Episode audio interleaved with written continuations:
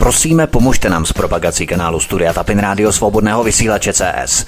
Pokud se vám tento nebo jiné pořady na tomto kanále líbí, klikněte na vaší obrazovce na tlačítko s nápisem Sdílet a vyberte sociální síť, na kterou pořád sdílíte. Jde o pouhých pár desítek sekund vašeho času. Děkujeme.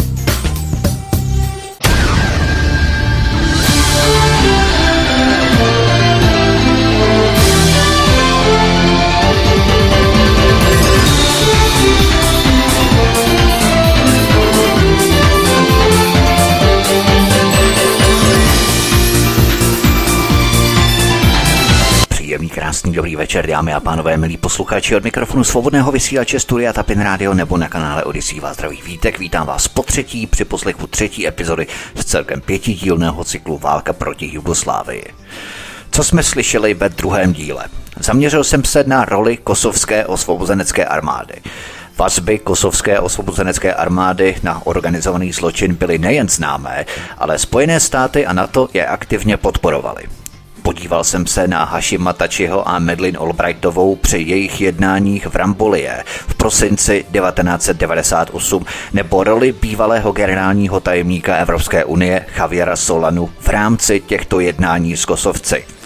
Podíval jsem se na tajné financování bojovníků za svobodu NATO jak Amerika a Německo spojili své síly na Balkáně, jak islámský fundamentalismus podporoval kosovskou armádu, nebo jak Kosovo pralo špinavé peníze z narkomafie. Válka na Balkáně měla i nechtěné vedlejší efekty, protože tato válka paradoxně zastavila kontrolu jaderných zbraní. Podíval jsem se také na mediální válku, kdy byla umlčená mlčící většina, ale také na to, kdo byl zodpovědným za válečné zločiny. Málo kdo z nás třeba ví, že byla podaná žaloba namířená přímo proti vedoucím představitelům NATO. Zaměřil jsem se také na to, že důkazy o tzv. humanitární katastrofě před bombardováním byly značně nejisté. Právě tohle totiž tvořilo hlavní důvod tohoto bombardování, ale na jakých důkazech humanitární katastrofy vlastně stálo. O tom všem jsem mluvil ve druhém díle a samozřejmě v rámci tohoto cyklu i v díle prvním, takže prosím, pokud jste neslyšeli, pokud jste si mě třeba naladili poprvé tento díl, tak vřele doporučuji k tomu, abyste měli určitou kontinuitu a návaznost, abyste si, milí posluchači, poslechli první dva předchozí díly. Ale pojďme na první kapitolu tohoto dnešního třetího pokračování. Masakr v Račaku. Takzvanému masakru Račaku došlo krátce před zahájením mírové iniciativy v Rambolie. Když se ukázalo, že šlo o podvrh, masakr v Račaku přesto sehrál klíčovou roli při přípravě půdy pro nálety NATO. William G. Walker, to byl ten vyslanec Spojených států, o kterém jsem mluvil na konci předchozí epizody.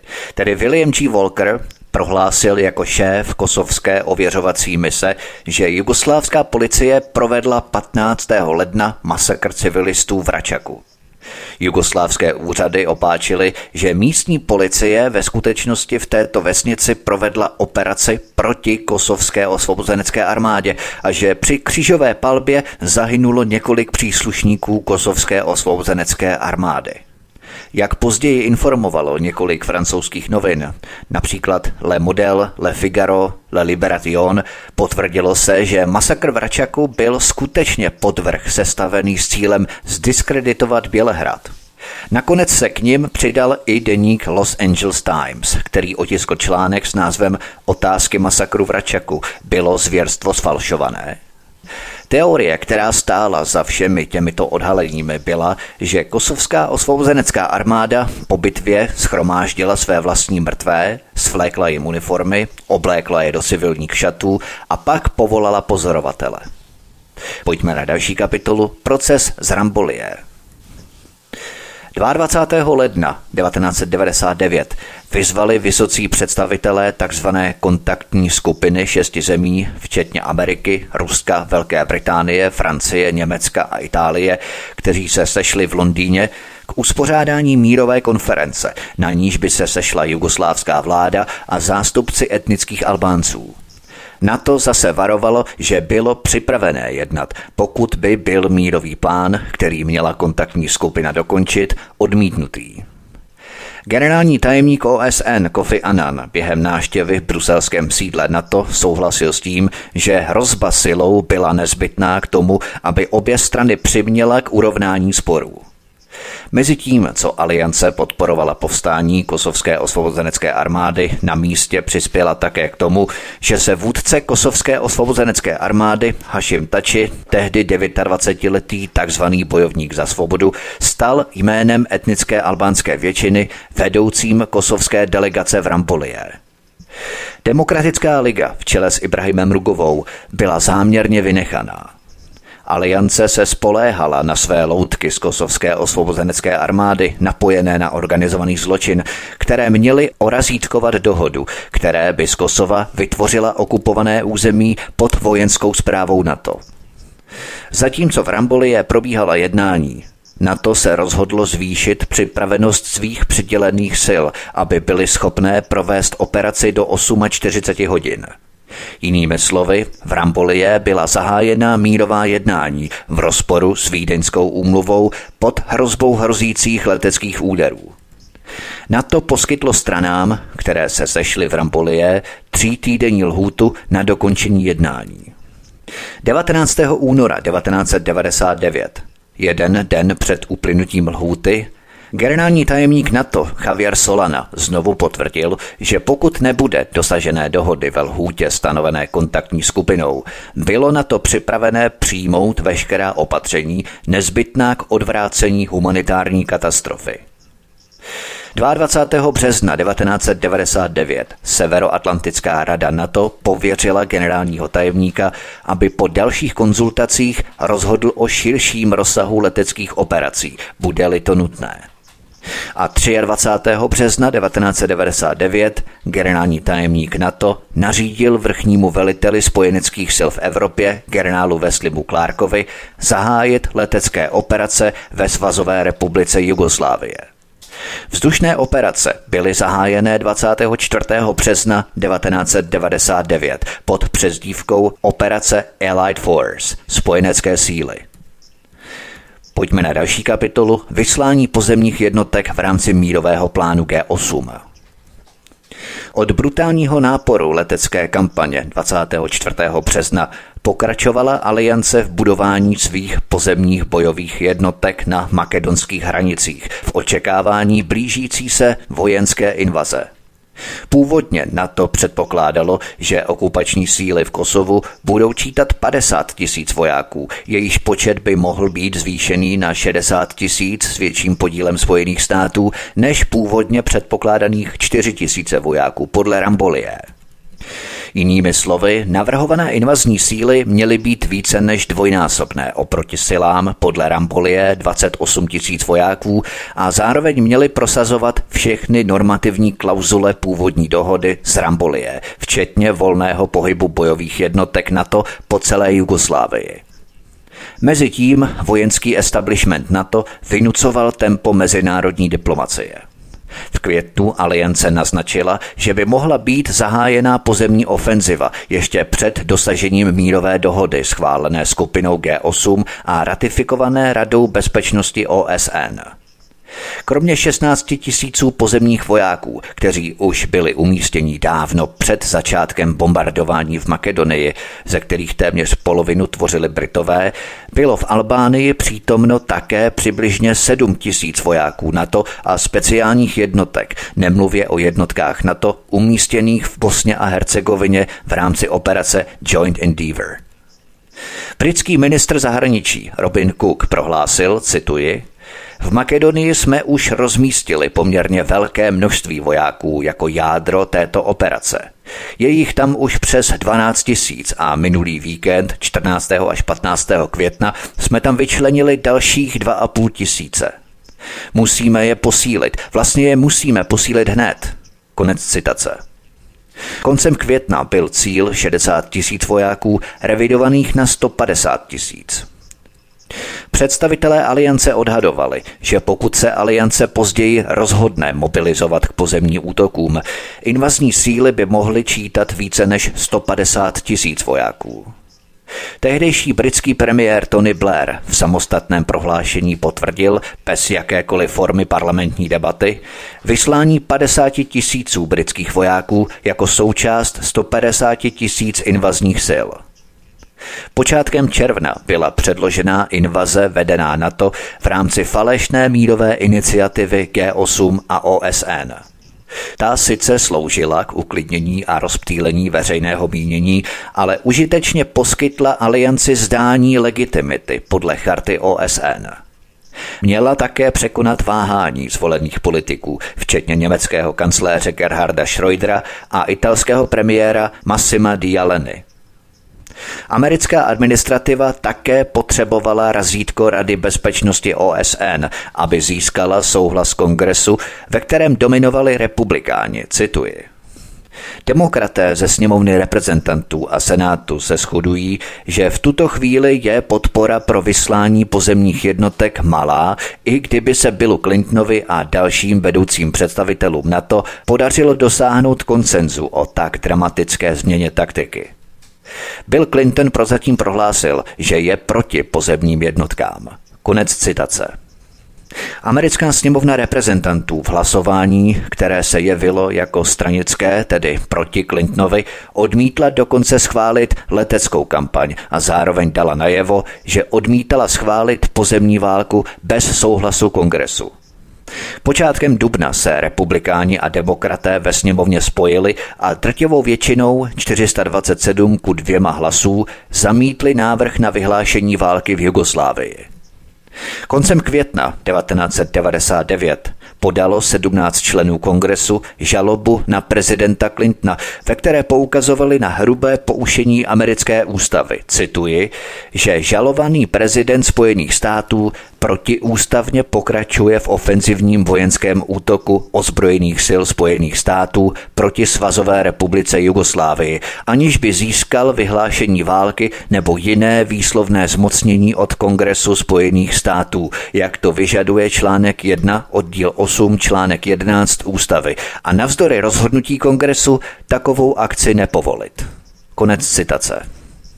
Žaloba zahájená u okresního soudu District of Columbia také poukazovala na porušení rezoluce o válečných pravomocích z roku 1973 legislativy z doby větnamské války, která vyžaduje souhlas úřadujícího prezidenta kongresu pro zavedení amerických ozbrojených sil do nepřátelských akcí na dobu delší než 60 dní.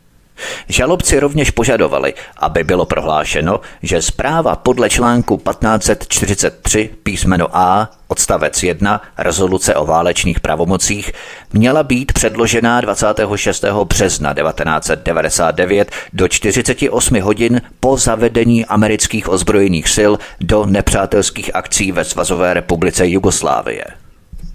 Kromě toho se žalobci domáhali prohlášení, že podle článku 1544 písmeno B rezoluce musí prezident ukončit použití amerických ozbrojených sil zapojených do nepřátelských akcí proti Svazové republice Jugoslávie nejpozději do 60 kalendářních dnů po 26. březnu 1999.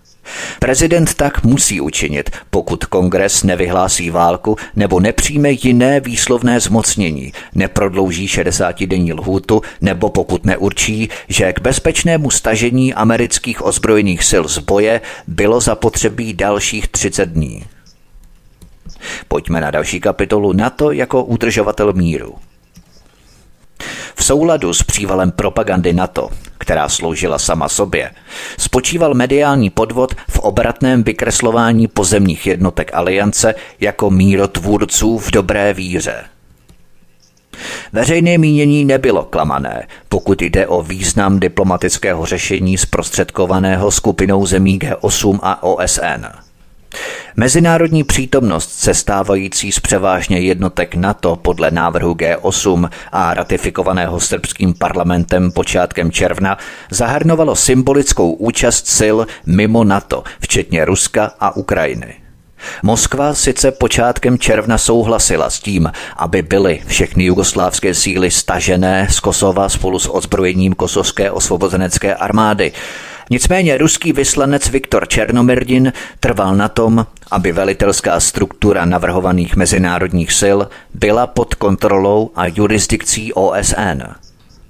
Navzdory svému povrchnímu odsouzení bombardování NATO byl ruský prezident Boris Jelcin loutkou západu.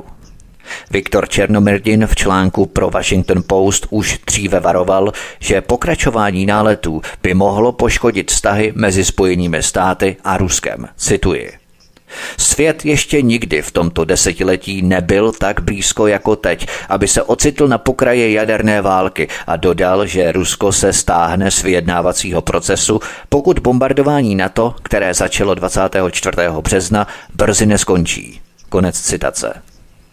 Mezitím ale aliance trvala na zachování jednotné velitelské struktury NATO, což bylo pro Moskvu a Bělehrad nepřijatelné.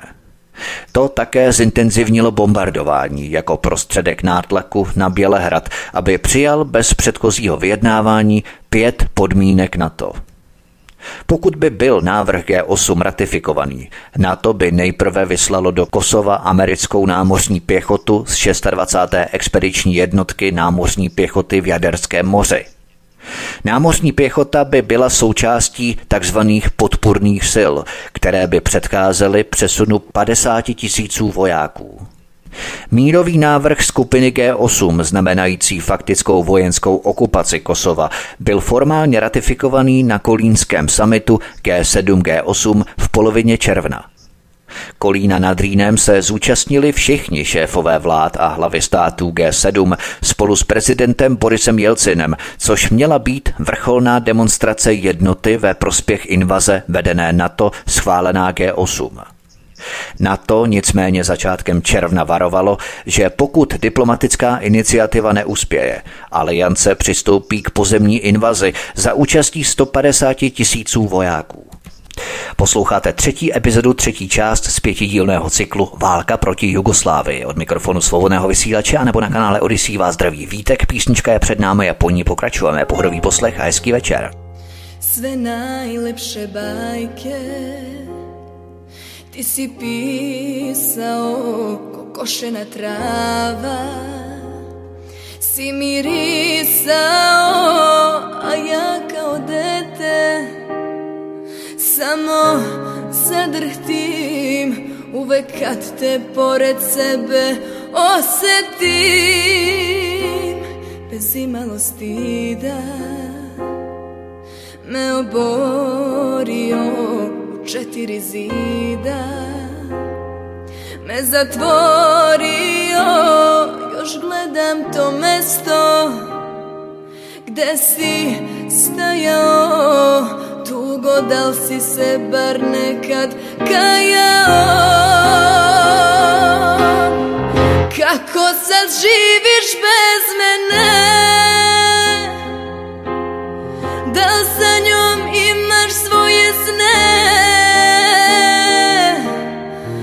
Kad noću krišom uđeš Ko svako koji greši Da li ti se koja nasmeši?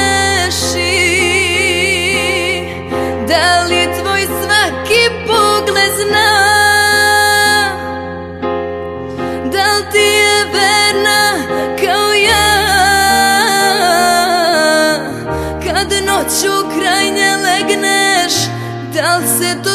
sreća ili ona sledeća?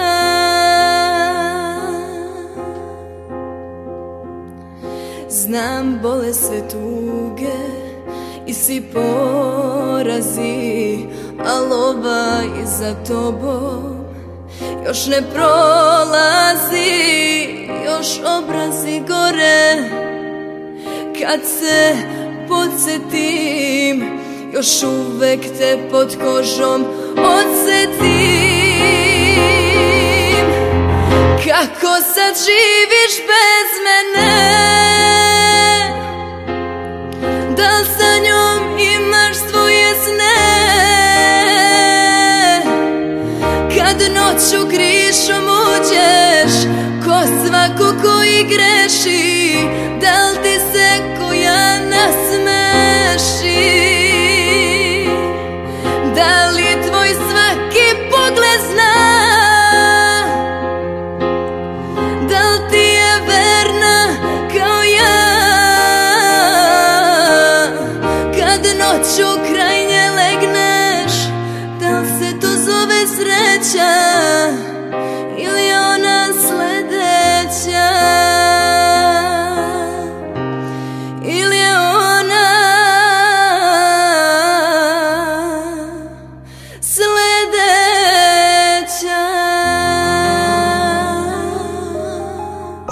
svobodného vysílače a nebo na kanále Odisí vás zdraví vítek. Posloucháte třetí epizodu z pětidílného cyklu Válka proti Jugoslávii.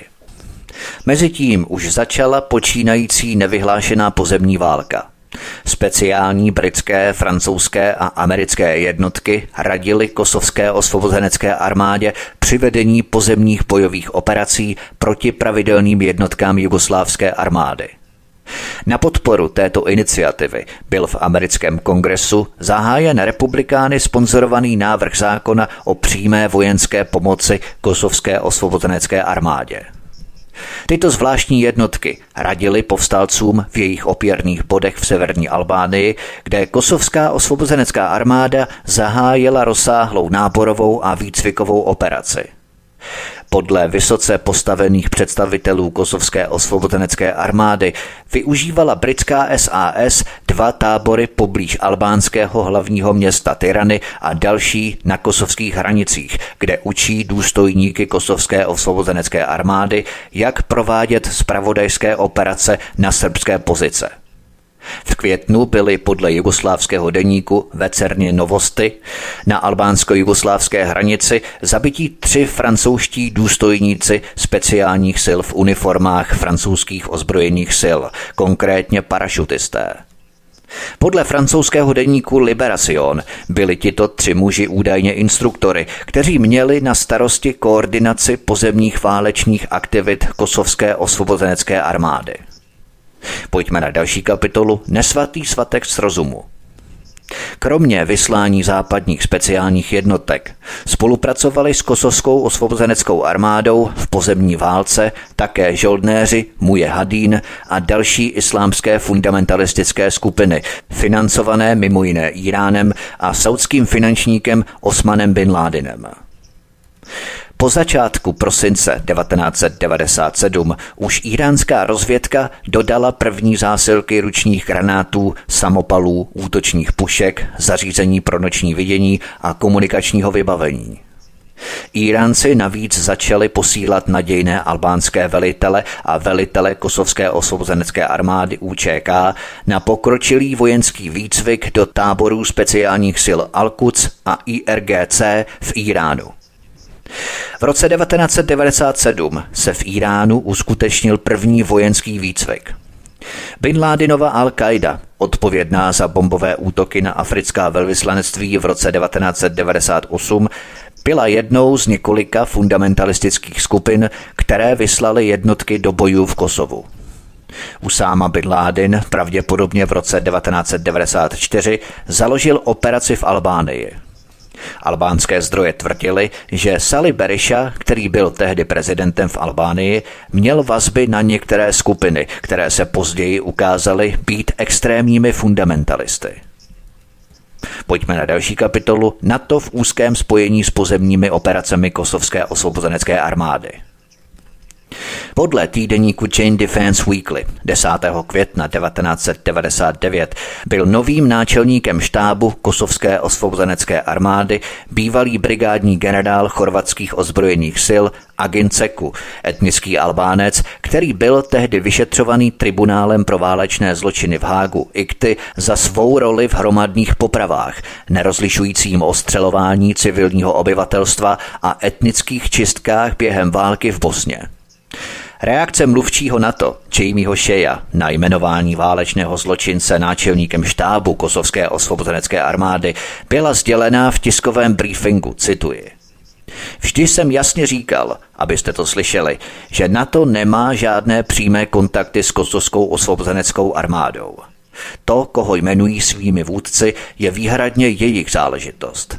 K tomu nemám žádný komentář, ať už je to cokoliv. Šejovo prohlášení, že NATO nemělo žádné přímé kontakty s kosovskou osvobozeneckou armádou, byla lež. Byla ve zjevném rozporu s jinými prohlášeními aliance, cituji. Pravidelně hovořím s Hašimem Tačim, vůdcem kosovské osvobozenecké armády, který je v Kosovu. Mluvil jsem s ním koncem minulého týdne, prohlásil tehdy britský ministr zahraničí Robin Cook. Pozemní operace, vedené kosovskou osvobozeneckou armádou a speciálními jednotkami NATO, byly pečlivě koordinované s leteckou kampaní. Kromě toho asi 50 kanadských ozbrojených sil spolupracuje s kosovskou osvobozeneckou armádou v Kosovu, aby pomohli hlásit, kam padají bomby a mohli tak lépe zaměřit, kam by měla letět další bomba. Pojďme na další kapitolu Žoldáci v Kosovu sponzorovaní Pentagonem. Kosovské osvobozenecké armádě byla také poskytnutá dlouhodobá smlouva o výcviku s Military and Professional Resources International – žoldnéřskou společností vedenou bývalými americkými důstojníky, kteří působili s polooficiálním souhlasem Pentagonu a hráli klíčovou roli při budování chorvatských ozbrojených sil během války v Bosně. Tato kapitola tvoří jen jednu větu, takže jsem to klidně mohl šoupnout do kapitoly předchozí, ale tato skutečnost je natolik důležitá, že jsem ji prostě chtěl zvýraznit v samostatné kapitole. Pojďme tedy na další kapitolu. Kosovská osvobozenecká armáda vytvořila postkonfliktní vládu. Byla ustanovená samozvaná prozatímní kosovská vláda Kosovské osvobozenecké armády – Kosovská osvobozenecká armáda, jejíž vůdce Hashim Tači byl jmenovaný premiérem, už měl přislíbenou ústřední roli při sestavování postkonfliktní vlády. Zatímco NATO otevřeně podporovalo hnutí za svobodu s vazbami na obchod s drogami, hodlalo také obejít civilní demokratickou ligu Kosova a jejího vůdce Ibrahima Rugovu, který už dříve vyzval k ukončení bombardování. Kosovská osvobozenecká armáda Rugovu označila za zrádce. Podle albánské státní televize odsoudila kosovská osvobozenecká armáda Rugovu k trestu smrti a obvinila ho, že byl agentem režimu v Bělehradě.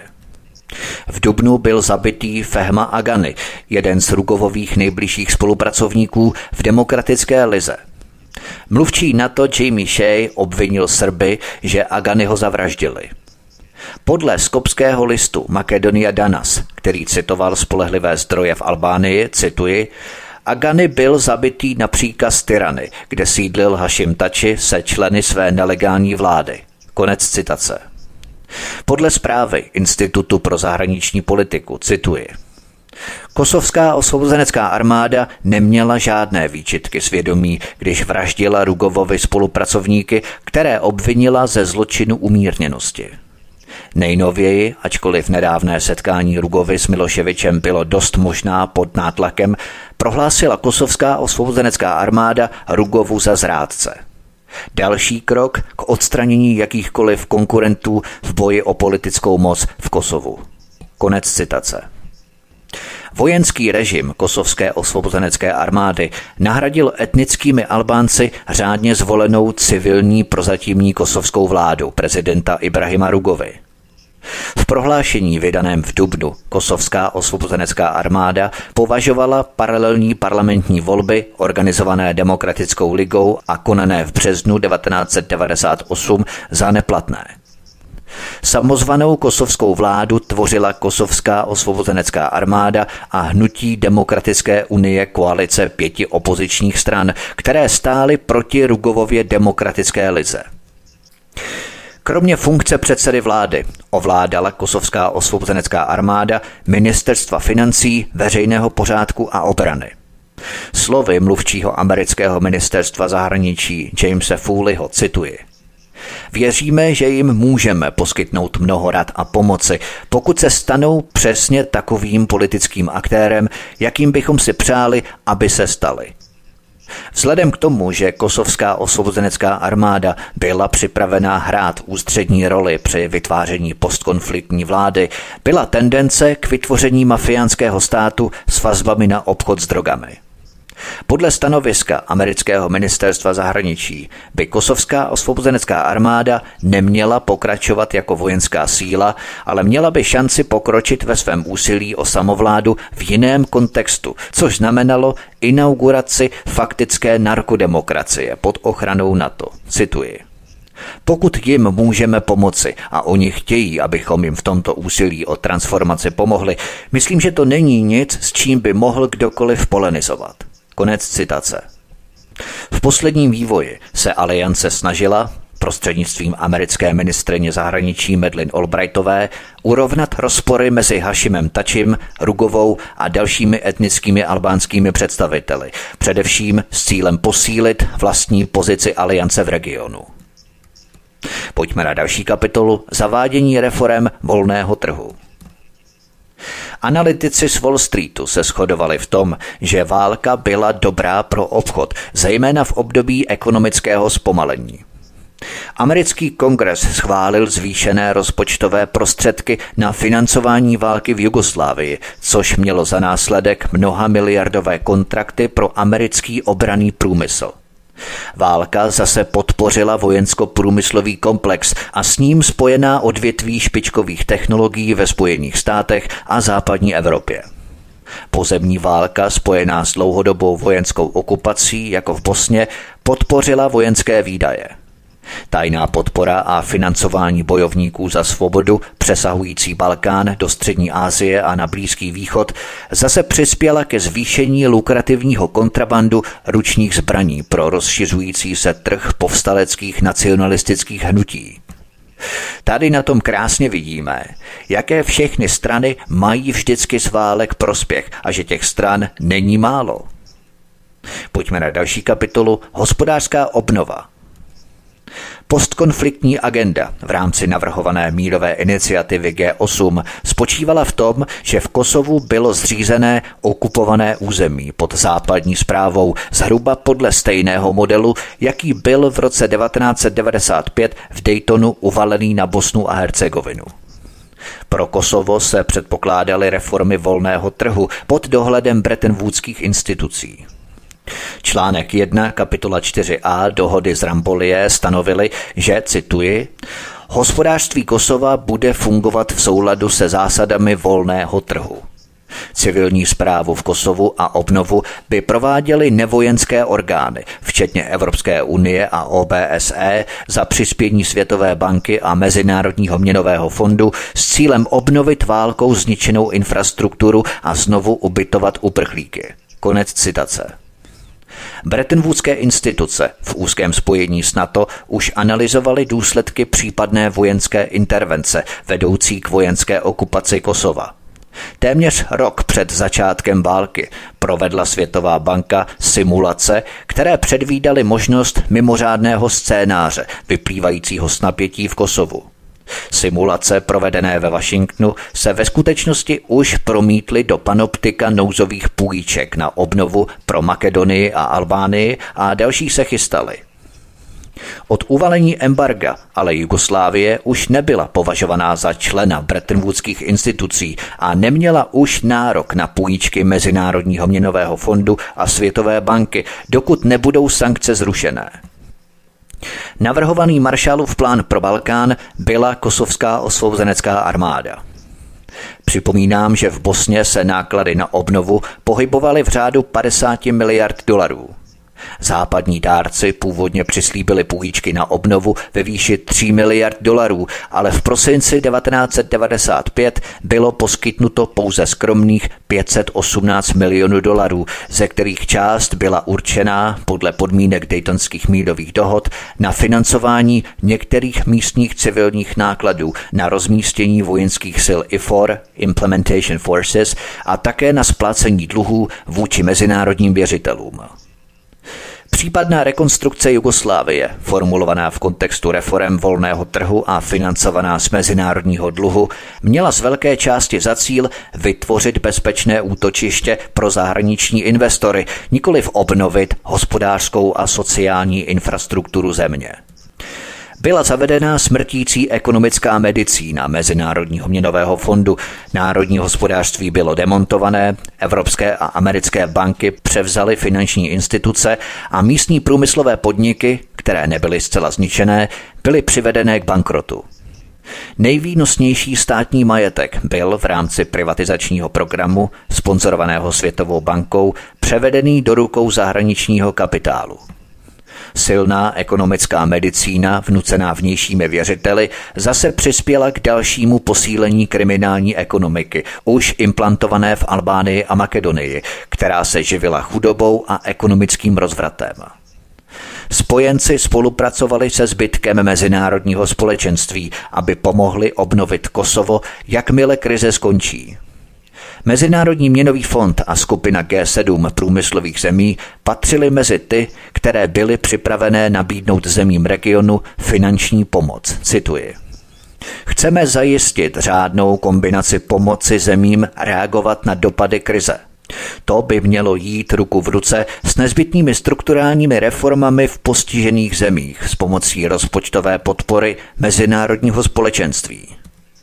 Konec citace. Takzvaná obnova Balkánu zahraničním kapitálem zase znamenala mnoha miliardové zakázky nadnárodním firmám na rekonstrukci silnic, letišť a mostů, které byly nakonec po zrušení embarga nutné k usnadnění volného pohybu kapitálu a zboží.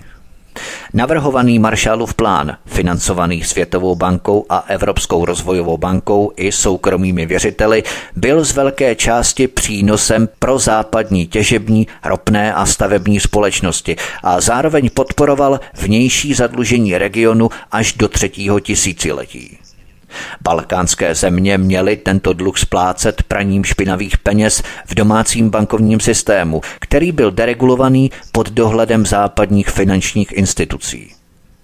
Narkodolary z mnoha miliardového obchodu s drogami na Balkáně byly recyklované prostřednictvím bankovního systému a použité na obsluhu vnějšího dluhu a financování nákladů na obnovu. Vzorec pro Kosovo byl v tomto ohledu podobný jako v případě Makedonie a Albánie. Po počátku 90. let 20. století reformy Mezinárodního měnového fondu zbídačily albánské obyvatelstvo a zároveň přivedly národní hospodářství k bankrotu. Tato smrtící ekonomická terapie Mezinárodního měnového fondu změnila tyto země v otevřená území. V Albánii a Makedonii podpořila růst nezákonného obchodu a kriminalizaci státních institucí. Navíc ještě před přílivem uprchlíků obsadili jednotky NATO v Makedonii a Albánii civilní zařízení, včetně hotelů, škol, kasáren a dokonce i nemocnic, aniž by národním vládám poskytli náhradu za využívání místních služeb. Krutou ironií bylo, že značnou část těchto vzniklých nákladů, stejně jako nákladů spojených s uprchlickou krizí, teď financovala nikoli v aliance, ale národní vlády z vypůjčených peněz. Formální struktury albánské vlády byly v důsledku krize ochromené. Státní pokladna byla vyprázdněná počátečními snahy o pomoc uprchlíkům. Posloucháte třetí epizodu, třetí část z pětidílného cyklu Válka proti Jugoslávii. Od mikrofonu svobodného vysílače a nebo na kanále Odisí vás zdraví Vítek. Písnička je před námi a po ní pokračujeme. Pohodový poslech a hezký večer. Mil.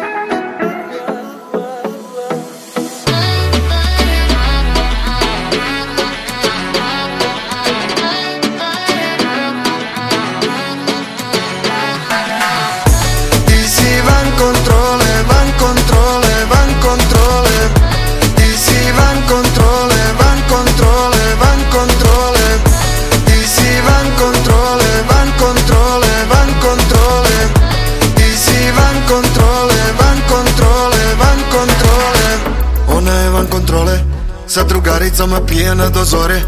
Nikad ne čuje telefon kad je zoveš. Svi je mrze, ali se prave da je vole. Nikad ne pada na fore. Frajeri je brzo smore. Sama sebi kupi torbu. Sama sebi plati more. Ti si van kontrole, van kontrole, van kontrole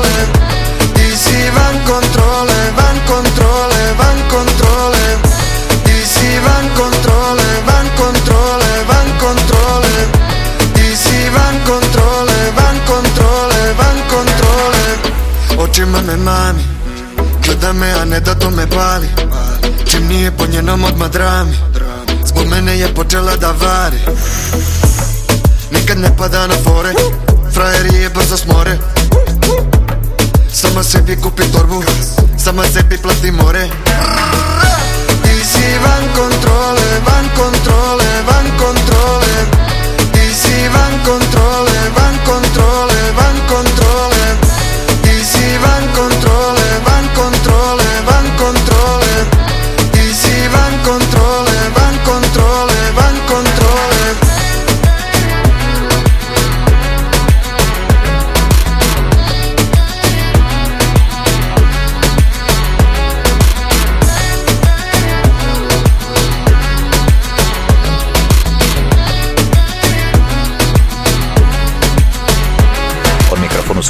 vysílače a nebo na kanále Odisí vás zdraví vítek. Posloucháte třetí epizodu z pětidílného cyklu Válka proti Jugoslávii. Pojďme na další kapitolu Kdo zaplatí válečné reparace? Rozsáhlé zničení Jugoslávie by za normálních okolností vyžadovalo, aby aliance zaplatila válečné reparace Bělehradu. Po vzoru Větnamu i Iráku aliance donutila Bělehrad zaplatit náklady operace Allied Force, včetně řízených střel a radioaktivních nábojů, jako podmínku normalizace vztahů a zrušení hospodářského embarga. V této souvislosti připomínám, že zatímco Větnam nikdy neobdržel platby válečných reparací, Hanoj byla nucená jako podmínku normalizace hospodářských vztahů a zrušení amerického embarga v roce 1994 uznat nedobytné pohledávky zaniklého saigonského režimu, které byly z velké části použité k financování válečného úsilí Spojených států.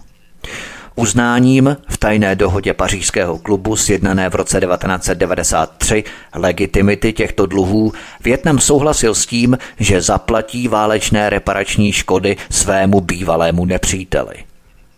Podobně byl Bagdád vyúčtovaný za náklady války v zálivu, což znamenalo nahromaděné irácké dluhy, včetně soukromých pohledávek vůči Iráku, byly pečlivě evidované zvláštním útvarem Rady bezpečnosti OSN. Uznání těchto dluhů Bagdádem k určitému budoucímu datu bylo podmínkou pro zrušení sankcí vůči Iráku. Pojďme na další kapitolu. NATO nastolilo v Kosovu hrůzovládu. V této čtvrté kapitole a jejich podkapitolách se budu zabývat hrůzovládou NATO v Kosovu po válce v roce 1999.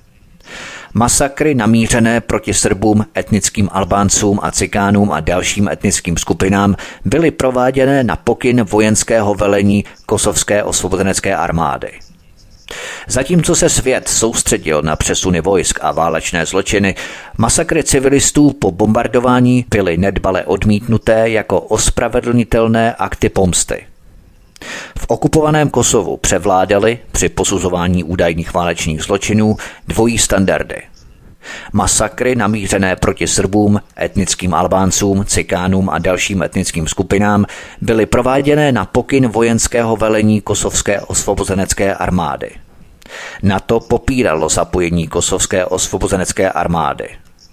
Tyto takzvané nemotivované akty násilí a odplaty nebyly klasifikované jako válečné zločiny a proto nebyly zahrnuté do mandátu četných policejních vyšetřovatelů FBI a Interpolu vyslaných do Kosova pod záštitou Hákského tribunálu pro válečné zločiny ICTY.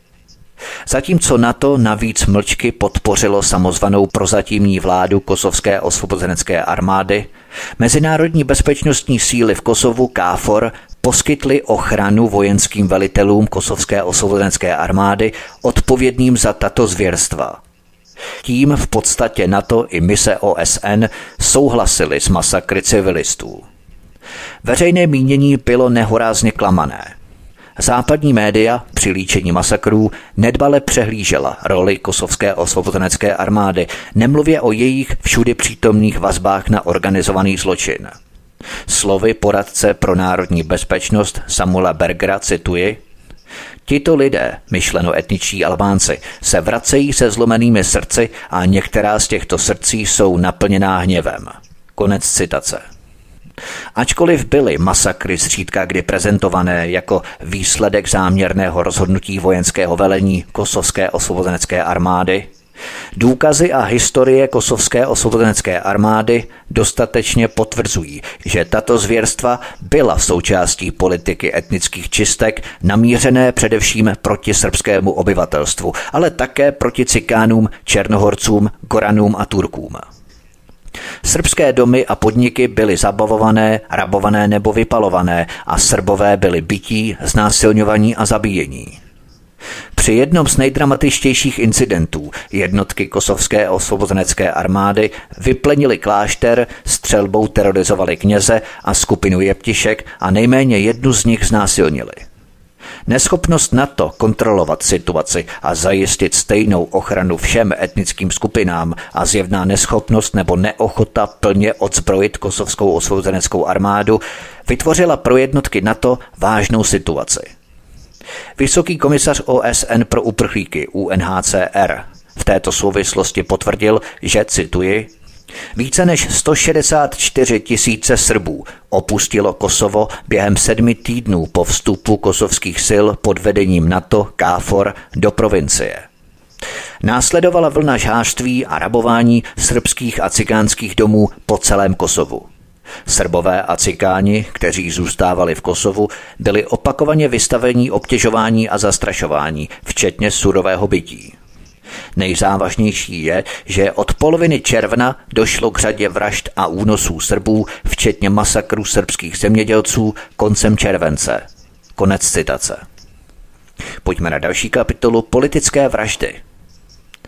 Samozvaná prozatímní kosovská vláda také nařídila vraždy namířené proti politickým oponentům, včetně loajálních etnických Albánců a stoupenců Kosovské demokratické ligy. Tyto činy byly prováděné v naprosto tolerantním prostředí. Vůdcům kosovské osvobozenecké armády byla na místo zatčení za válečné zločiny poskytnutá ochrana ze strany KFOR. Podle zprávy Foreign Policy Institute zveřejněné v době bombardování, cituji. Kosovská osvobozenecká armáda se nerozpakuje vraždit Rugovovi spolupracovníky, které obvinila ze zločinů umírněnosti. Kosovská osvobozenecká armáda prohlásila Rugovu za zrádce, což byl další krok k likvidaci jakýchkoliv konkurentů v boji o politickou moc v Kosovu. Konec citace. Už v květnu 1999 byl zabitý Fehmi Agany, jeden z nejbližších Rugovových spolupracovníků v demokratické lize Kosova. Mluvčí na to Jamie Shea obvinil Srby, že Agany ho zavraždili. Podle skopského listu Makedonia Danas byl Agany popravený na příkaz samozvaného premiéra kosovské osvobozenecké armády Hashima Tačiho.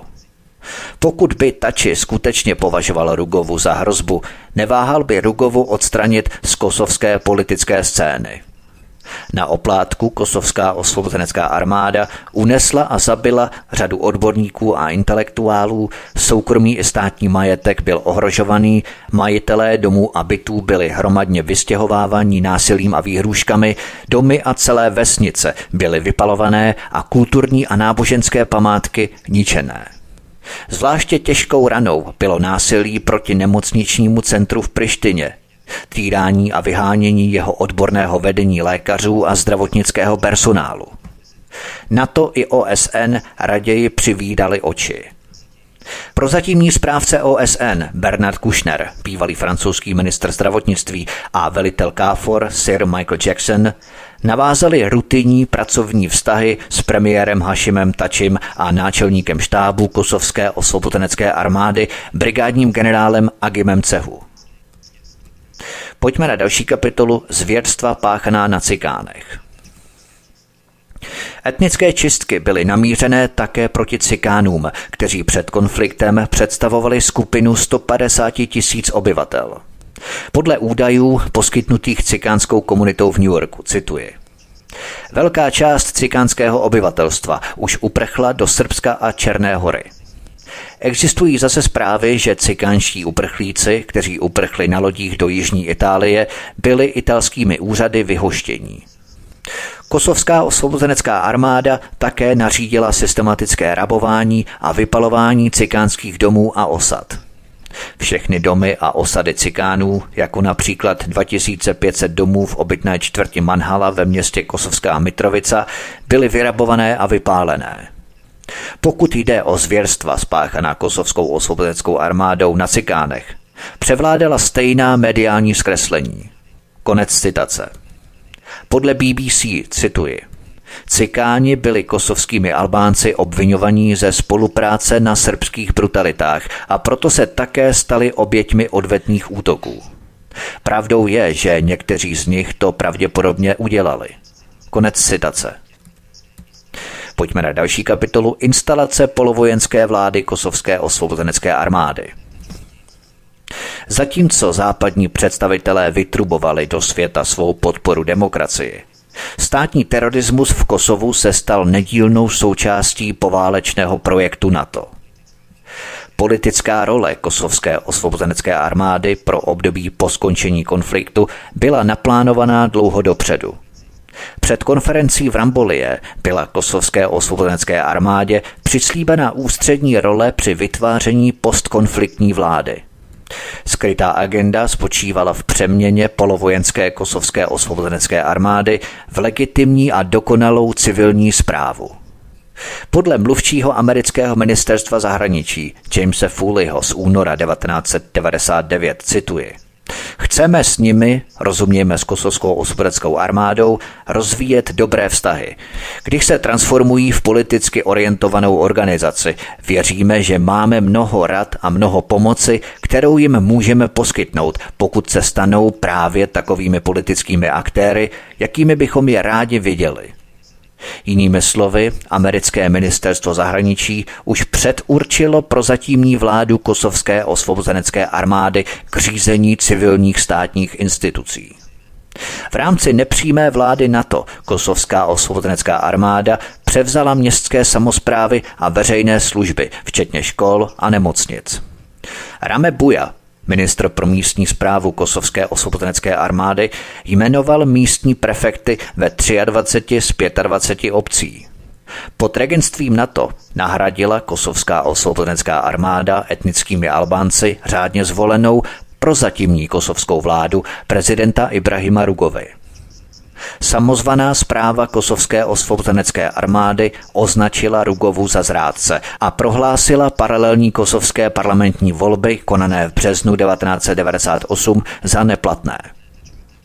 Tento postoj do značné míry zastávala i Organizace pro bezpečnost a spolupráci v Evropě OBSE, kterou UMNIK pověřila poválečným úkolem budováním demokracie a řádné zprávy věcí veřejných. Představitelé OBSE naopak už navázali pracovní vztahy s osobami jmenovanými Kosovskou osvobozeneckou armádou. Prozatímní vládu Kosovské osvobozenecké armády tvořilo politické křídlo Kosovské osvobozenecké armády spolu s hnutím Demokratické unie koalicí pěti opozičních stran, které stanuly proti Rugovově demokratické lize. Kromě funkce premiéra kontrolovala kosovská osvobozenecká armáda také ministerstva financí, veřejného pořádku a obrany. Kosovská osvobozenecká armáda měla také kontrolní hlas v přechodné radě Kosova, kterou sponzorovala OSN a kterou zřídil Bernard Kushner. PGK také navázala kontakty s řadou západních vlád.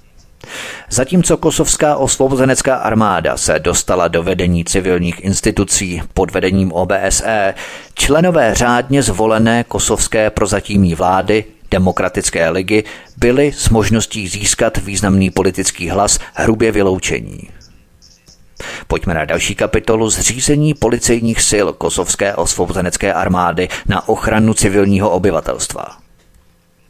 Pod okupací NATO se právní stát viditelně obrátil na ruby.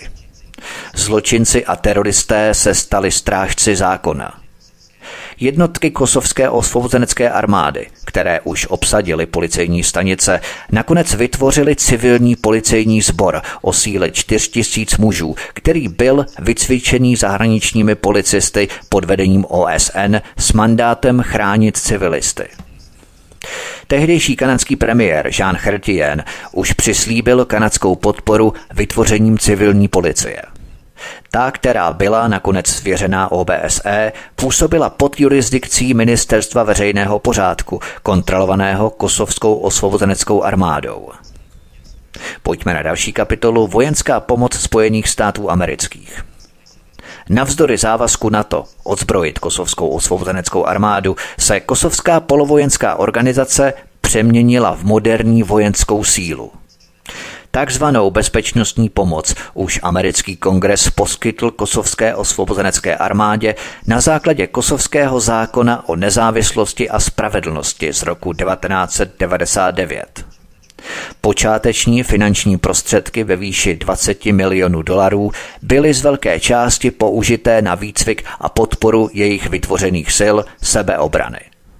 Slovy náčelníka štábu kosovské osvobozenecké armády Agrima Cegu cituji, Kosovská osvobozenecká armáda se chce přeměnit na něco podobného jako Národní garda Spojených států. Přijímáme pomoc KFOR a mezinárodního společenství při obnově armády podle standardů NATO. Tito profesionálně vycvičení vojáci nové generace kosovské osvobozenecké armády by usilovali pouze o ochranu Kosova. V této rozhodující chvíli neskrýváme své ambice. Chceme účast mezinárodních vojenských struktur, které by pomohly v pacifickém a humanitárním úsilí, o něž se zde pokoušíme. Konec citace. Zatímco kosovská osvobozenecká armáda si zachovala své vazby na balkánský obchod s narkotiky, který sloužil k financování mnoha jejich teroristických aktivit, Polovojenská organizace teď získala oficiální pečeť a také legitimní zdroje financování. Tento model je podobný tomu, který byl sledovaný v Chorvatsku a v Bosensko-muslimsko-chorvatské federaci, kde tzv. programy Vybav a Vycvič sestavil Pentagon. Balíček vojenské pomoci Washingtonu pro kosovskou osvobozeneckou armádu byl zase svěřený společnosti Military Professional Resources International z Alexandrie ve Virginii, soukromé žoldnéřské organizaci, kterou vedli vysoce postavení bývalí američtí vojenští důstojníci. Výcvikové koncepce této organizace, které už byly vyzkoušené v Chorvatsku a v Bosně, byly založené na předávání ofenzivní taktiky jako nejlepší formy obrany. V kosovském kontextu tato tzv. defenzivní doktrína transformovala polovojenskou kosovskou osvobozeneckou armádu v moderní armádu, aniž by ale eliminovala její teroristické složení. Cílem byl nakonec přeměnit povstaleckou armádu v moderní vojenskou a policejní sílu, která by sloužila budoucím strategickým cílům aliance na Balkáně. Tato americká žoldnéřská organizace tehdy měla 91 vysoce zkušených bývalých vojenských profesionálů, kteří pracovali v Bosně a Hercegovině. Počet vojenských důstojníků pracujících na základě smlouvy s kosovskou osvobozeneckou armádou nebyl zveřejněný. Posloucháte třetí epizodu, třetí část z pětidílného cyklu Válka proti Jugoslávii. Od mikrofonu svobodného vysílače a nebo na kanále Odisí vás zdraví Vítek. Písnička je před námi a po ní pokračujeme. Pohodový poslech a hezký večer.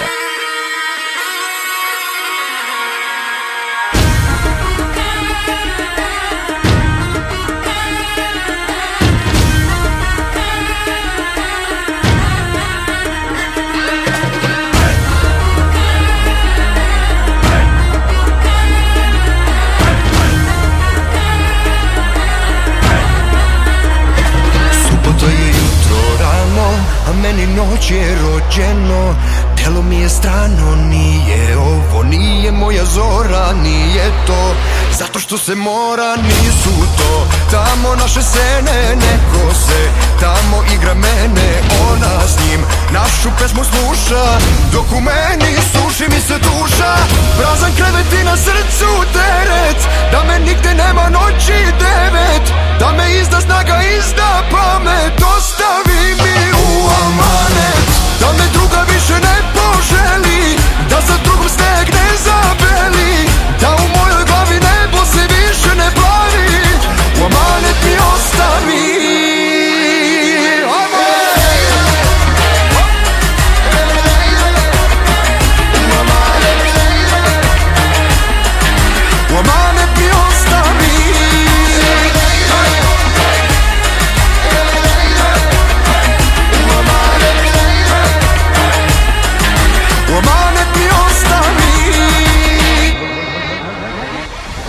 Subota je jutro svanu, a meni mesec ostao. Od sinoć na dlanu, kosa kim je video Taj sve je meseče, moja zvezda gde je? Nisu to tamo naše sene, neko se Tamo igra mene, ona s njim Našu pesmu sluša, dok u meni suši mi se Prazan krevet i na srcu teret Da me nigde nema noći devet. Da me izda snaga, izda pamet Ostavi mi u amanet. Da me druga više ne poželi Da sa drugom sneg ne zabeli. Da u mojoj glavi nebo se više ne plavi U amanet mi ostavi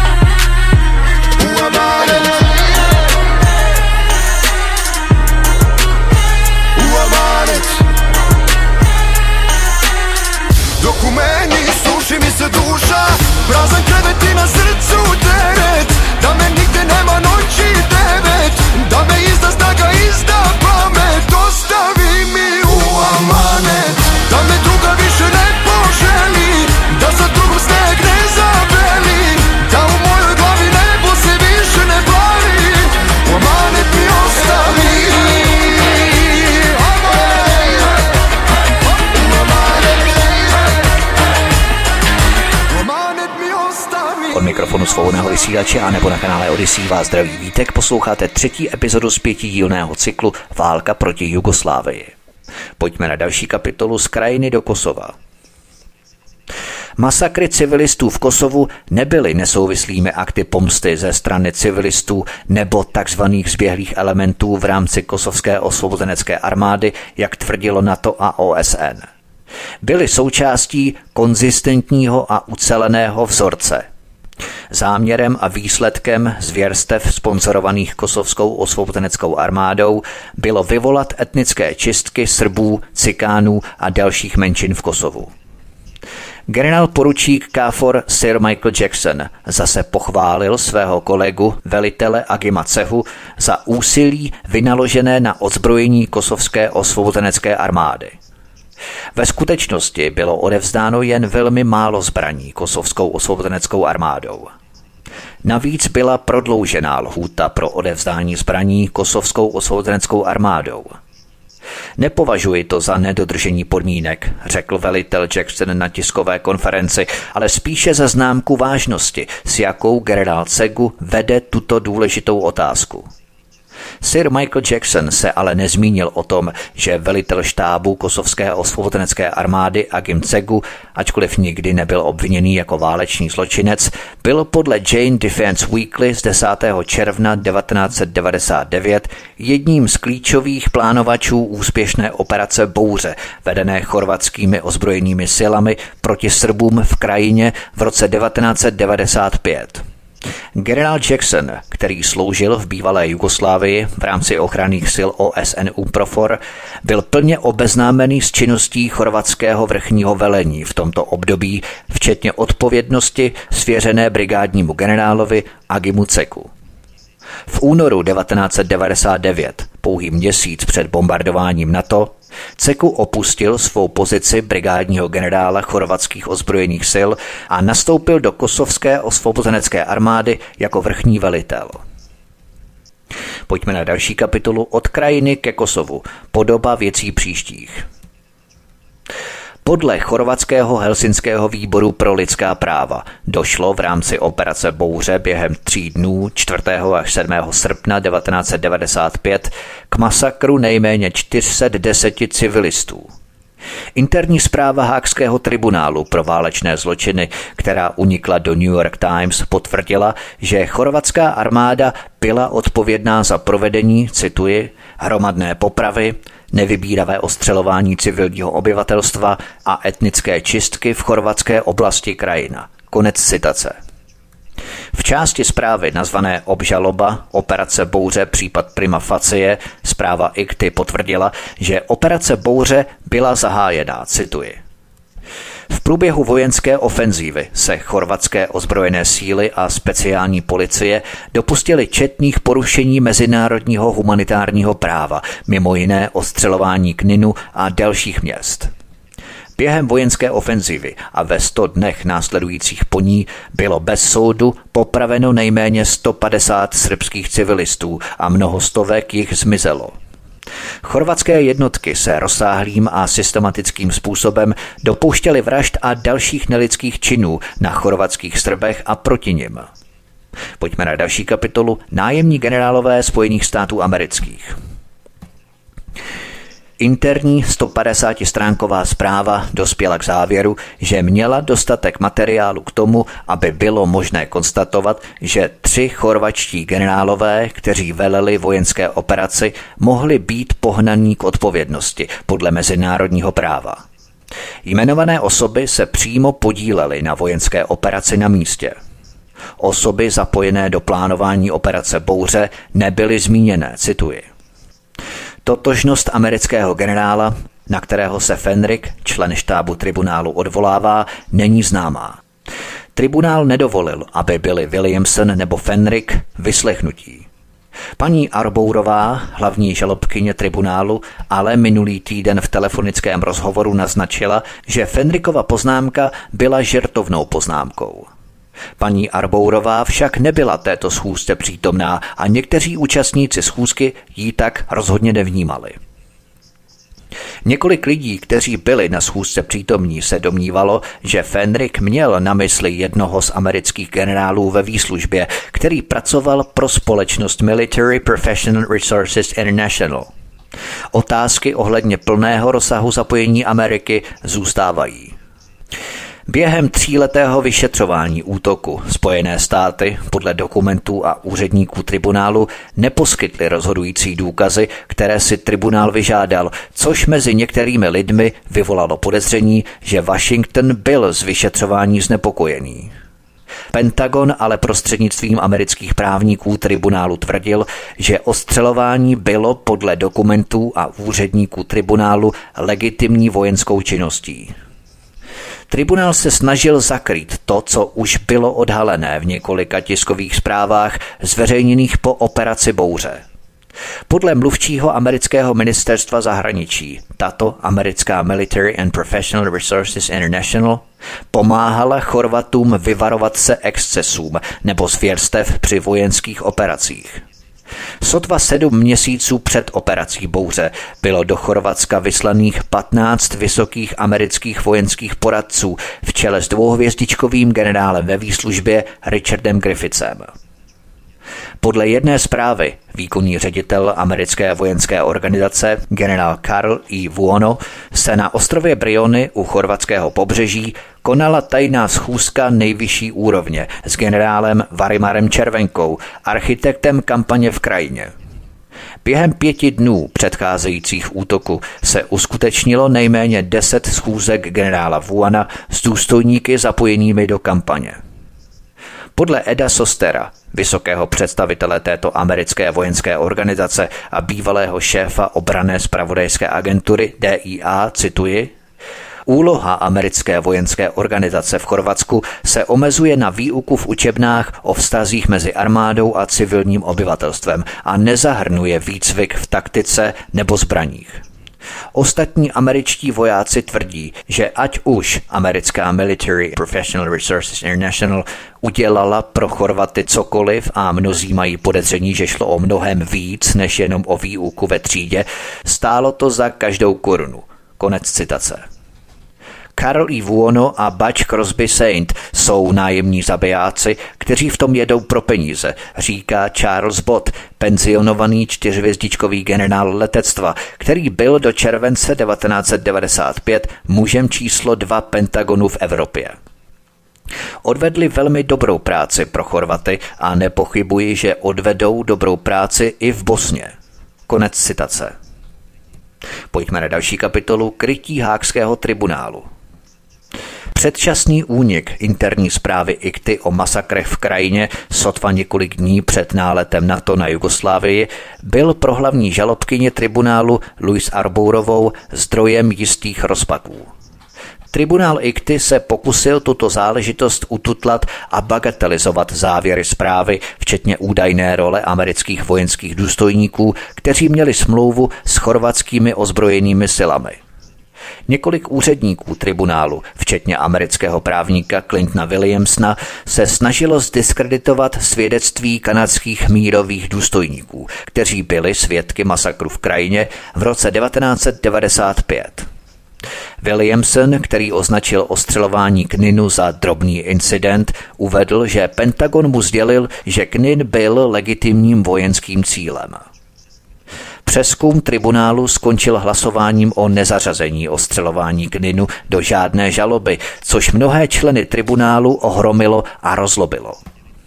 Závěry tribunálu obsažené v uniklých dokumentech ICTY byly bagatelizované, jejich význam byl nenuceně odmítnutý jako vyjádření názorů, argumentů a hypotéz různých pracovníků během vyšetřovacího procesu. Podle mluvčího tribunálu dokumenty v žádném případě nepředstavovaly uzavřená rozhodnutí prokurátora. Interní 150-stránková zpráva nebyla zveřejněná. Zaměstnanec, který dokumenty vyzradil, už podle reportáže chorvatské televize pro tribunál nepracoval. Během tiskové konference byl mluvčí tribunálu dotázán. Mluvčí Ikty odpověděl, že se tím nechtěl zabývat. O důsledcích pro osobu, která tyto informace vynesla, řekl, že posílí stávající postupy, aby se to už neopakovalo. Nicméně dodal, že nemůžete lidem zabránit, aby mluvili. Pojďme na další kapitolu použití chemických zbraní v Chorvatsku. Masakry provedené v rámci operace Bouře připravili půdu pro etnické čistky nejméně 180 tisíc Srbů v krajině podle odhadů chorvatského helsinského výboru a Amnesty International. Podle jiných zdrojů byl počet obětí etnických čistek v krajině mnohem vyšší. Kromě toho existují důkazy, že v jugoslávské občanské válce mezi lety 1991 až 1995 byly použité chemické zbraně. Ačkoliv neexistují žádné pevné důkazy o použití chemických zbraní proti chorvatským Srbům, tehdejší probíhající vyšetřování kanadského ministra obrany, zahájené v červenci 1999, poukázalo na možnost otravy kanadských příslušníků mírových sil během jejich služby v Chorvatsku v letech 1993 až 1995. Cituji. V uplynulém týdnu byla ve vzduchu cítit krev, protože média vycítila, že se na ministerstvu národní obrany rozvíjí velký skandál ohledně zdravotních záznamů Kanaděnů, kteří sloužili v Chorvatsku v roce 1993 obvinění ze zničených dokumentů, utajování a obhajoby ministra vysokých důstojníků. Konec citace. Oficiální sdělení Ministerstva národní obrany se zmiňovalo o možnosti toxické kontaminace půdy v medakské kapse v roce 1993. Šlo o kontaminaci půdy nebo o něco mnohem závažnějšího. Trestní vyšetřování královské kanadské jízdní policie odkazovalo na skartaci zdravotních spisů bývalých kanadských mírových sil ze strany DND. Jinými slovy, měla DND co skrývat?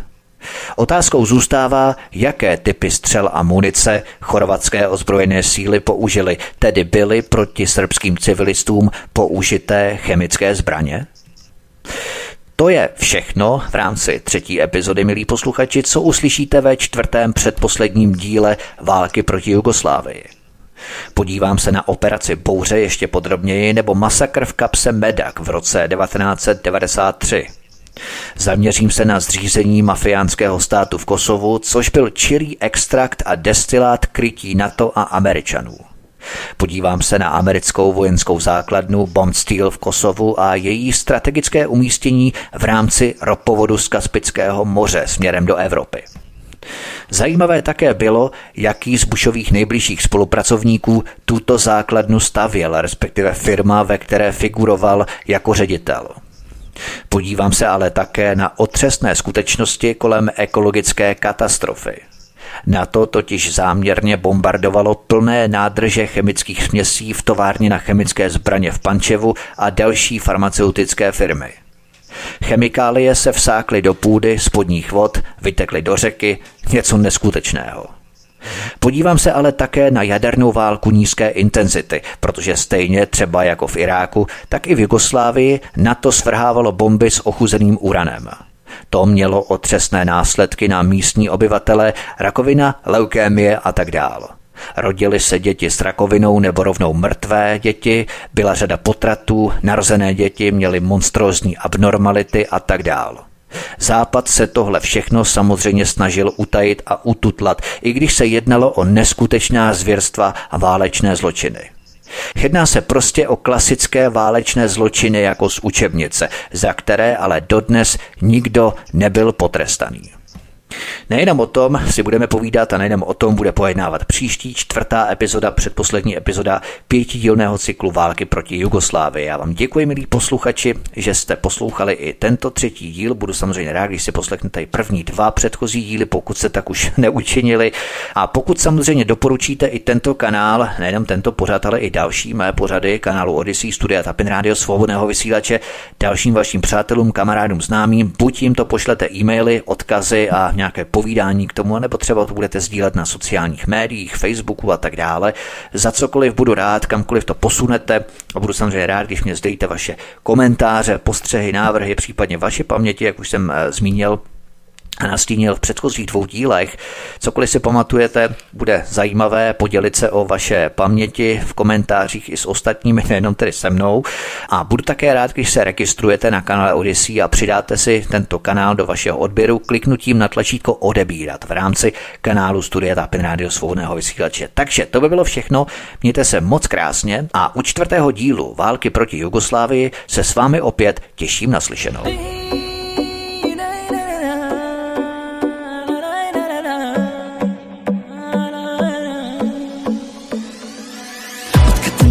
Nikom nisam rekla hoću Crne naočare nosim danju noću. I srce mi je u crnini I duša mi je u prašini. I svi su prijatelji manje više laži. I svi mi posle tebe više nisu važni.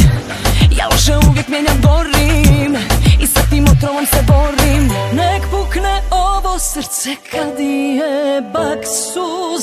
Na loša osjećanja plaćam taksu.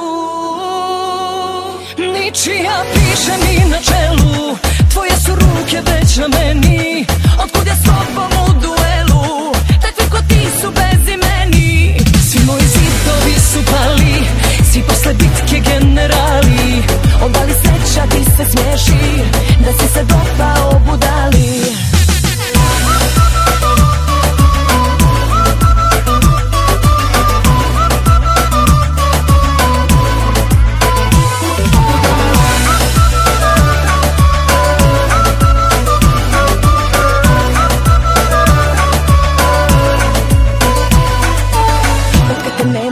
Nisam rekla svrati Niti dajem ljubav, niti mi se vrati.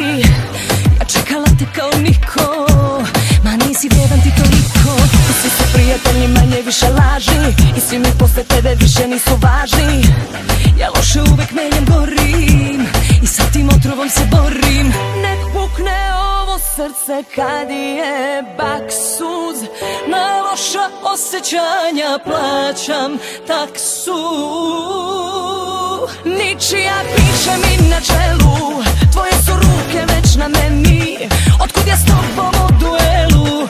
Takvi ko ti su bez imeni. Svi moji zidovi su pali Svi posle bitke generali. Odali sreća ti se smeši Da si se dopao budali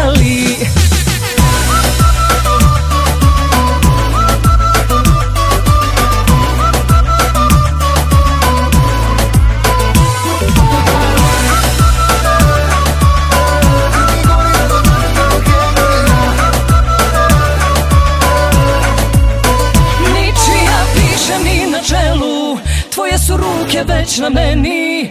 Otkud ja s tobom u duelu? Takvi ko ti su bez imeni. Svi moji zidovi su pali Svi posle bitke generali.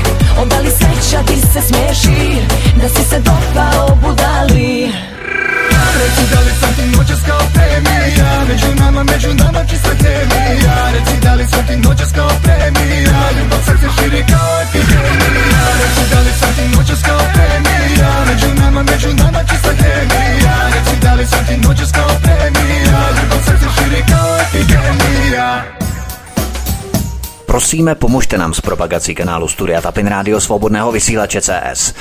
Pokud se vám tento nebo jiné pořady na tomto kanále líbí, klikněte na vaší obrazovce na tlačítko s nápisem Sdílet a vyberte sociální síť, na kterou pořád sdílíte. Jde o pouhých pár desítek sekund vašeho času. Děkujeme.